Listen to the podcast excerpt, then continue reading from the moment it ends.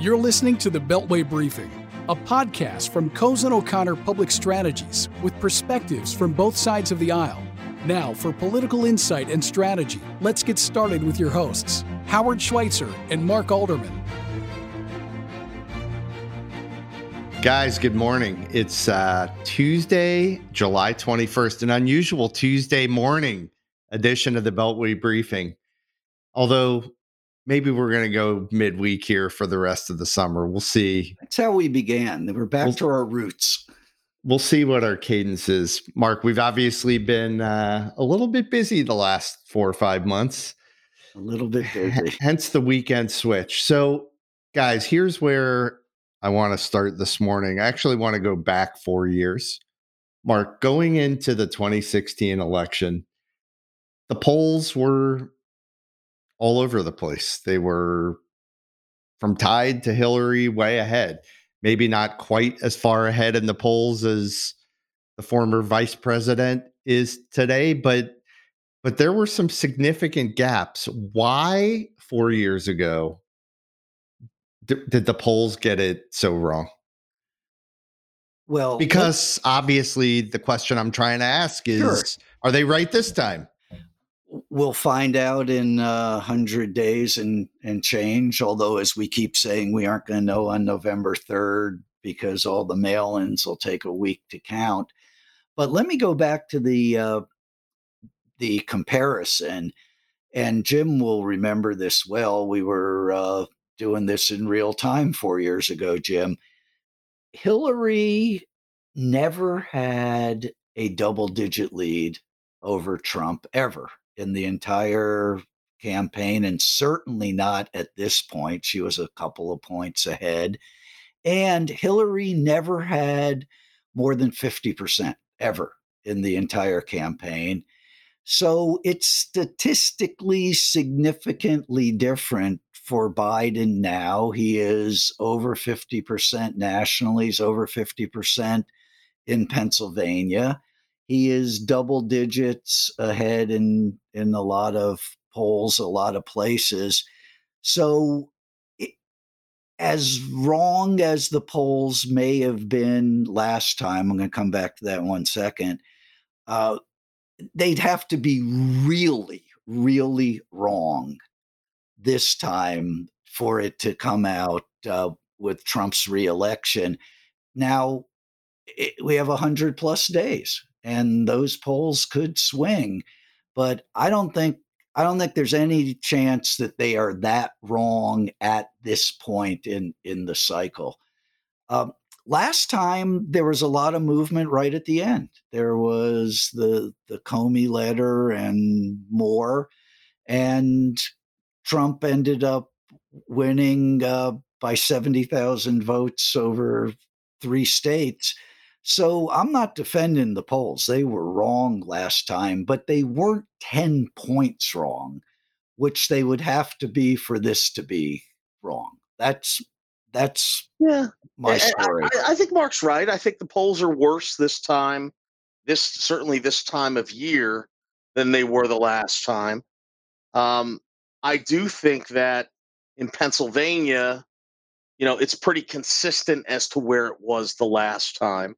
She was over 50% in Pennsylvania. Um, and I, I think we really have to look at this state as a bellwether because it's so vitally important for both sides. Um, more vitally important, I think, for the Democrats than it is the Republicans because I think there's a path without it, but there's no path for the Democrats if they lose Pennsylvania. So I really think it comes down to it's really going to come down to this state.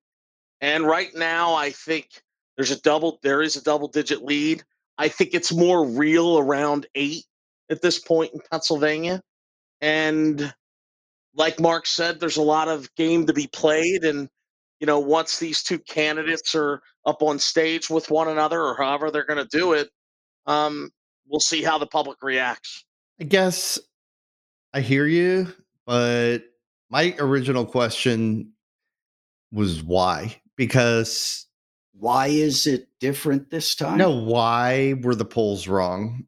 And I think the polls were wrong because people wouldn't admit that they were going to pull the lever for Trump. I think that's right. I think that's right. I think there's a lot of that going on, and uh, I also think that a play a lot is going to be determined by the suburbs, and you know, in Pennsylvania, you're going to have a lot of blue collar Democrats. We've talked about that time and time again. I think they're more likely to say they're for Trump.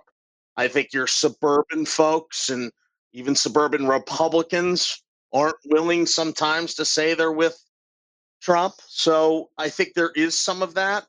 But like Mark said, I think at this point in time, there's not that much of it. And That's I the think point. the That's polls the are, point the to me. are leaning in Biden's favor right now, but there's plenty of time. Look, the the polls were wrong last time, but not so dramatically as as to be a comparison. The the popular vote was aligned with the polls. It was a little lower than the national polls, but not a lot. So they didn't get the popular vote statistically wrong. It was margin of error. They got uh, a couple of swing states wrong, but again, by a handful of votes. Right. And and it's gonna be I, I think it's gonna be those swing states again that are gonna be the key here. And I, I think the national polls are kind of a waste of time in this election. The state by state polls are the most important. And look, I'm troubled by Georgia. And I, I hope the president's campaign team is troubled by Georgia. And I, I hope that they're looking at that Yeah. closely and saying, okay, how do how do we how do we turn how do we turn that? See, I, I gotta say, Jim, I, Georgia is fool's gold for Democrats. We we always talk about how Georgia is is going to go blue. Hillary made a terrible mistake sending resources to Georgia and ignoring Wisconsin. Oh, I, hear you, but I, just I think it's it's an So- alarm bell for the Republicans. But you could, uh, yeah, I, I, I'm hoping Biden doesn't get distracted by the fool's gold of Georgia. But what's significant is that whereas four years ago in the six, seven, eight swing states, it was much closer in the polls than it is now. And I keep saying 100 plus days to go. And some of them were actually leaning Republican. This time, what you are seeing is across the map, not just swing states, but Georgia, Texas, and, and more. Eh, right now, this country is rejecting Donald Trump's leadership. That isn't to say he can't win. Of course he can. But on July 20, whatever this is, 21st, at 10:25 a.m., across the country, Donald Trump's leadership has been rejected. and I maybe I, don't- was paying more attention. The I, I mean, I, I don't. I, maybe it was just because I was at the convention the last time. We weren't in COVID, but I, I mean, it, it seemed Yeah, like yeah, that- we we were there too, Jim. we were talking we we were talking about supreme court nominees we were talking about immigration we were talking about kind of this forward wit thing drain the swamp pick the messages that worked right at the end of the day and and exit polls showed that the supreme court was really important um, to that election i'm not hearing any of that out of the campaign in terms of what we're looking at in terms of message and that needs to change There are two messages out of the campaign schools and police. Yeah. Well, look, I I think the Well- police thing is a message, and I think it's a pretty good one for them. You know, in terms of the Democratic response and overreach on on the issue of defunding the police, and the fact that they came up with the with the words "defund the police" is is just not politically astute for the Democrats. I think we can agree on that, Mark. I think defund is a bad word. It's not what is meant to begin with. But just look at at uh, Chris Wallace and Donald Trump on Sunday talking about Joe Biden's position. It isn't sticking. It isn't going to stick that Joe Biden is for defunding the police. It isn't going to stick that you won't be safe in Joe Biden's America. In our party, as you guys know, the pull is the other direction that Joe Biden and his crime bill were a mistake and that Joe isn't strong enough on police reform. Nothing is sticking right now for the simple reason that we've been saying on this podcast and and and it isn't going to change. There's only one issue. There's one issue. This election is a referendum on Donald Trump's handling of the coronavirus crisis and right now notwithstanding law and order and invoking the spirit of George Wallace, um, in a week, by the way, where John Lewis uh, died, and we shouldn't forget to honor him in this in this podcast. But right now, it's not sticking because Yeah, we're but if as a going the wrong Mark, way. I, I hope. We're I going the wrong that- way on the virus. And all the ranting about schools isn't, it just Look. isn't moving the needle. Well, Look, well, I look, think look, Mark, look, on the other look, side look. of that, I really hope that that your party keeps saying this is just a referendum on Trump. Because if that's the message, Trump's gonna win. Trump's Well, gonna win. And I seriously doubt that if that's the message, he wins regardless. But that isn't the message. That's the reality. Yeah, I, I don't I, I don't I- I, I think if you're resting on your laurels as as a No, no, no. party. Trump's got nothing to run. What is Trump running on? Uh, we're my fear Mark, is I that just we I just told you a hand second him. I think the defund the police is a good one. And I Jim, think my fear, my fear is that we hand him an issue. Right now, Trump has nothing to run on. He can't run on the economy. He certainly can't run on the coronavirus response. Law and order is not working. He's it's just an appeal to the racist base. We all know that.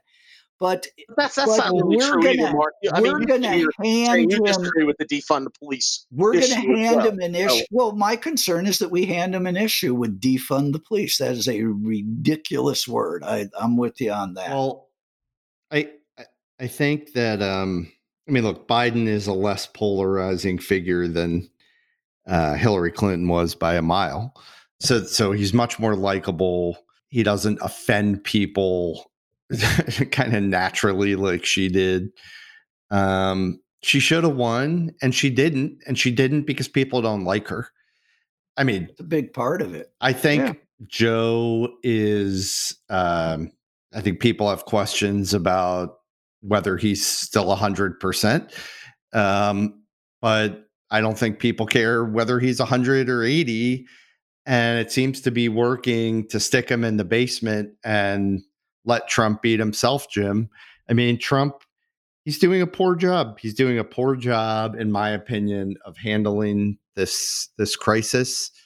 Um, he's done a poor job. He's doing a poor job. The messaging is wrong. It changes every day. It's it's been terrible. But we're going back to the briefings, which is a Right. gift, That'll that'll go well. to the Biden campaign. But at the same time, Mark, I don't think, and I know our loyal listener Brian Flaherty will appreciate me being on both sides of the fence. Um, I don't think that uh, it's right to say that this country is rejecting Trump's leadership. I don't think it's right to talk about a racist base.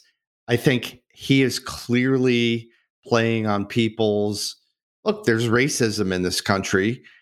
There are people who are racist that are part of his base. And I know you didn't mean to suggest that his No, entire isn't- base is racist, but I, I think there are, you know, there are a lot of people out there in the heartland who are happy with Donald Trump, who think he's done a good job.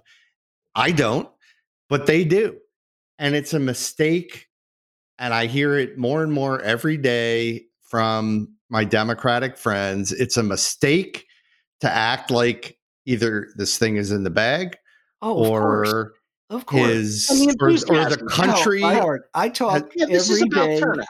I is talk about turnout. I talk every day, all day to our friends in the Biden campaign, and their greatest fear is complacency. It's exactly what you're saying. They, their greatest fear is that people think it's already over. It ain't over. It ain't over until a week after November 3rd.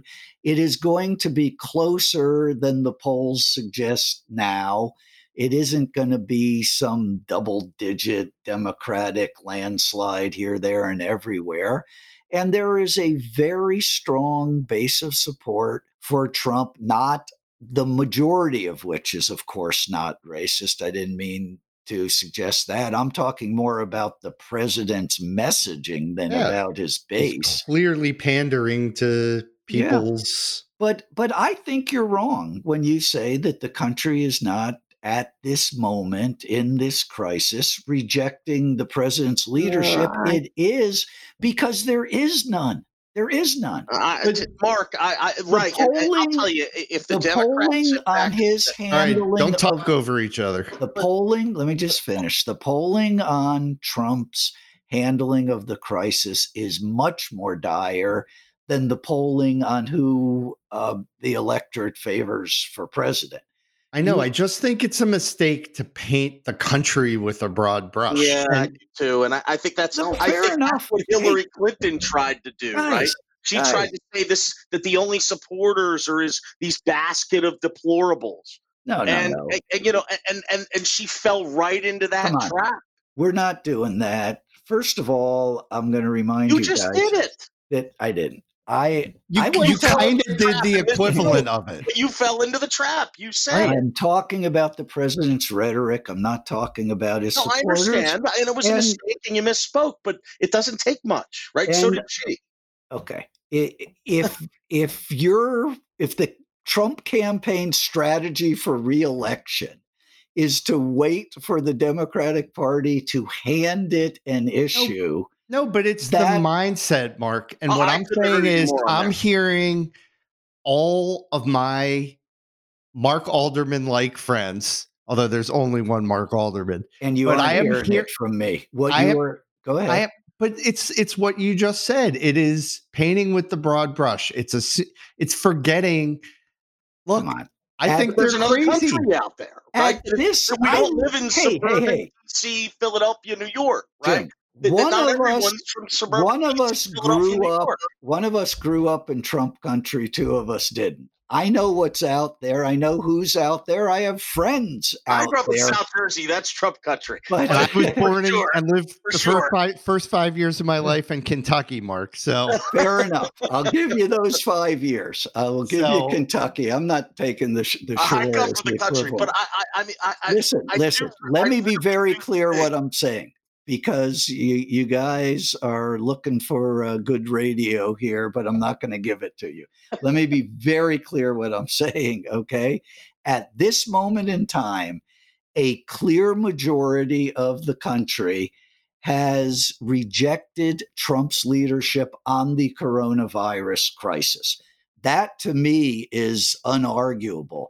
That does not mean that this election is over by a million miles. It isn't. And what I hear, Howard, much more than what you're reporting, what I hear is fear. I hear fear in everyone's voice I talk to that that we are going to let it get away and that is what this campaign is focused on. The Biden campaign is focused on not letting it get away. There is no complacency. And so, you guys, for months, ganged up on me about Biden being in the basement. You know what? Right now, the Biden campaign strategy is working just fine but this thing is a long way from over. So I, speaking I, of strategy, let's let's change course. And I think one little bit of news is that Trump's campaign changed leadership this since I was just going to ask him. I was just going to ask and what my we, friend Bill Stepien took over. Uh, Bill's out of Governor Christie's camp, ran his campaigns. Uh, very sharp guy, good organizer, and quite frankly, very aggressive. So I think you're going to see some changes in terms of messaging, coordination, the right and the left hand kind of being on the same page. I, I, I think you're going to see a lot of that begin to improve. Um, you know, Bill was also in the um, in the White House with me. He served as the political director in the White House, so he also knows how the White House operates and understands how the messaging comes out of there. I think all of that is good news for the president. Um, you know, Jim, maybe I- you look, maybe you can tell right. us how the White House operates. but he understands how the messaging works its way out, right? And, and he knows that all too well, and he knows Trump, and he's been with him for a long time now, and he's also been with another political figure that is very aggressive, speaks from the hip, in No, Chris one Christie, and one- he knows how to manage that too. One of the very few highlights, very few, I underscore highlights of the Cleveland convention that you took me and Howard to, Jim, was meeting Bill Stepien with you. He's a formidable guy. It's a it's an ominous development for the Democrats that somebody so capable is now in charge, but it's the same candidate. It's the same candidate. And we'll see. We'll see if if he is able to move the needle. I expect he will. This thing is not a it's Yeah, not going to be a 10 point election. The country is too divided for and that. I just remember two, two it wasn't that long ago that we, Mark, were doing television and in the wake of Billy Bush weekend, you know, there were a lot of people hanging their heads and a lot of folks on the Democratic side saying this is over and a, a lot of Republicans walking away from Donald Trump. And that was that was your that was your first October surprise of many. But Billy Bush weekend was a telling moment. Dip in the polls had big impact on Trump. He stayed the course and took those few, last few weeks and pulled out the election. So you can't. By no means should anybody be writing this guy off. agreed. I can't imagine another four years of this. At the moment, at the moment, I'd rather be will have us than such you. good podcasts. No. Say, oh, that's true. I mean, I think we'll probably have to shut it down if Biden wins because the boredom boredom factor We're will going to be. be too busy fixing the country to do uh, these podcasts. So God. All while Joe Biden sleeps in the White House somewhere. it's okay by me. You know, I want him to get his rest. It. I mean, I mean, we should talk in one of these shows, not today necessarily, about what a Biden administration looks like. We've talked a lot about what the Trump administration looks like uh, in in real time. But yeah, a, if if it goes as it is going today, if and that's a major major qualification, uh, there's going to be some big stuff coming out of Washington yeah, there and- is. and it's going to be there'll be enough material for a podcast and by the way uh, the well, three yeah. of us will remain uh, too busy Well, because he's going to make a 30 year old bartender his secretary of energy, apparently. So, you love know, that, talking That'll be some good way, material. Hold Do on, you- the platform was co-written by Bernie Sanders. you so guys eat let's, number let's get that, one too. We missed that point that Okay. came Yes. out the last yeah couple. Let's talk about Let's let's, talk talk, ab- about, about what a Biden administration will look like. Let's talk about one point in particular, okay? The two of you have yucked it up on this podcast about Joe Biden banning fracking in Pennsylvania. The only problem with that is that it ha- bears no more relation to reality than anything that uh, the White House sends out in its talking points. Did you read Tell that the to platform? Secretary Ocasio Cortez. Did you read the platform? The task force, it's not the platform. well, he it- had said it, Mark. He changed it in Correct. the platform. Correct. Oh, I But he see. had said it. Okay, so we're going to rely on everything anybody's ever said rather than their written policy position in the. Uh, when you're, I, think- I think it was fair to talk. about That is Absolutely. what no, he no, said. I, I'm not running for suggesting. president. I'm not suggesting it wasn't fair to yuck it up like you two jokers did. How about I'm a little disappointed. I'm a little disappointed that neither of you came on with a retraction and a correction, but so be it. But look, personnel is policy, She's not, and, and you know she's not going to be the energy secretary. personnel is policy as far as what the administration would look like.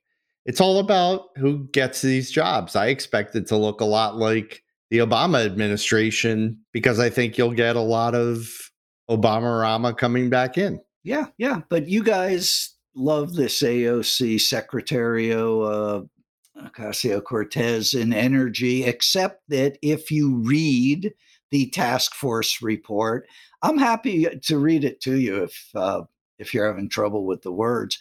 It rejects the Green New Deal.